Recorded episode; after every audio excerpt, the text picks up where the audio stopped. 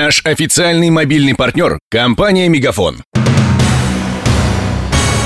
Новости на радио Ростова.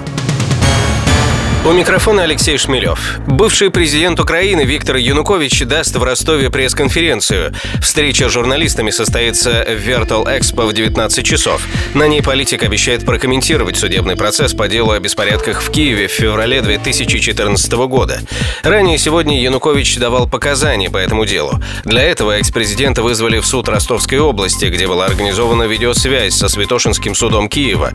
Как был организован допрос в Ростове, расскажет наш корреспондент Даниил Калинин. Повышенные меры безопасности предприняли ростовские оперативники перед началом заседания. Улицу Журавлева перекрыли на два квартала вниз от Садовой. На участке в 300 метров я насчитал с десяток полицейских патрулей. Послушать показания экс-президента Украины приехало порядка сотни журналистов, поэтому попасть в здание суда оказалось непростой задачей. Всех досматривали очень долго. Последние представители прессы зашли в зал, где шла трансляция через два часа. Возникли заминки со списками журналистов, поэтому внутрь внутрь не пустили несколько съемочных групп, причем в основном не пускали коллег из Украины. Самого Януковича до начала допроса никто не видел. По слухам, он приехал сюда за полчаса до начала на минивене Volkswagen в сопровождении полиции и нескольких иномарок. Допрос вели в режиме видеоконференц-связи. Для этого выделили два зала. В первом был сам Янукович и его адвокат. Во втором представители прессы. В зале, где мы находились, было два экрана. На одном крупным планом показывали Януковича с адвокатом, на втором трансляцию из Киевского суда. После того, как все окончилось, Янукович вышел в прессе и дал несколько комментариев. Когда он ушел, журналистов еще порядка 10 минут не выпускали из зала суда. Сейчас движение по улице Журавлева возобновлено, однако полицейские все еще дежурят по периметру здания областного суда.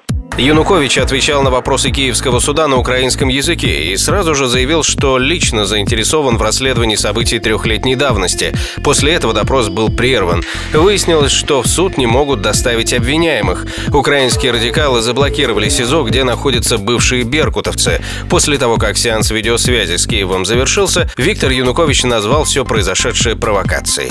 Кому это выгодно? Сегодня правый сектор, радикалы вновь по принципу Майдана работают за пределами украинских законов. Власть это одобряет.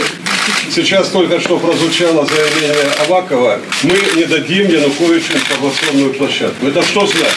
Министр внутренних дел не исполняет решение суда. Суд принял решение опросить меня как свидетеля. Страх от того, что будут раскрыты преступления Майдана, сегодня есть. Добавлю, что Киевский суд планирует возобновить допрос Януковича 28 ноября. К другим новостям. МВД предложило ввести желтую разметку на российских дорогах. Об этом со ссылкой на инициативу министерства сообщила газета «Коммерсант». Мера должна снизить количество выездов на встречную полосу. По статистике МВД, эти нарушения входят в число наиболее частых причин ДТП. Кроме того, полицейские предложили устанавливать тросовые ограждения на скоростных трассах. Ростовские баскетболистки уступили курскому «Динамо Фарм» с разницей в один мяч – 68-69. Поединок имел принципиальное значение. Обе команды претендуют на лидерство в Суперлиге 1. По итогам встречи «Динамо Фарм» продолжает возглавлять турнирную таблицу.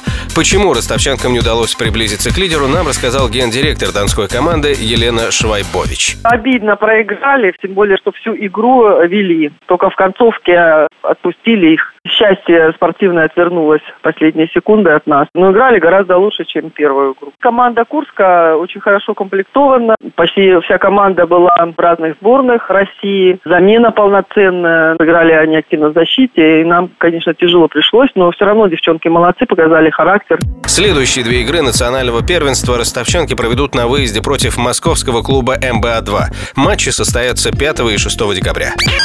С главными новостями этого часа знакомил Алексей Шмелев. Над выпуском работали Денис Малышев, Даниил Калинин, Мария Погребняк и Александр Попов. До встречи через час. Новости на радио Ростова. Наш официальный мобильный партнер – компания «Мегафон». Сегодня вы не ответили на 3 сделки и пропустили 6 входящих клиентов. Пожалуйста, оставайтесь на связи, даже если вы покинули офис и даже если у вас нет офиса. Не упускайте свои бизнес-возможности. Подключите услугу «Виртуальная АТС» и получайте прибыль с каждым входящим. Мегафон. Бизнес по-настоящему. Подробнее на b2b.мегафон.ру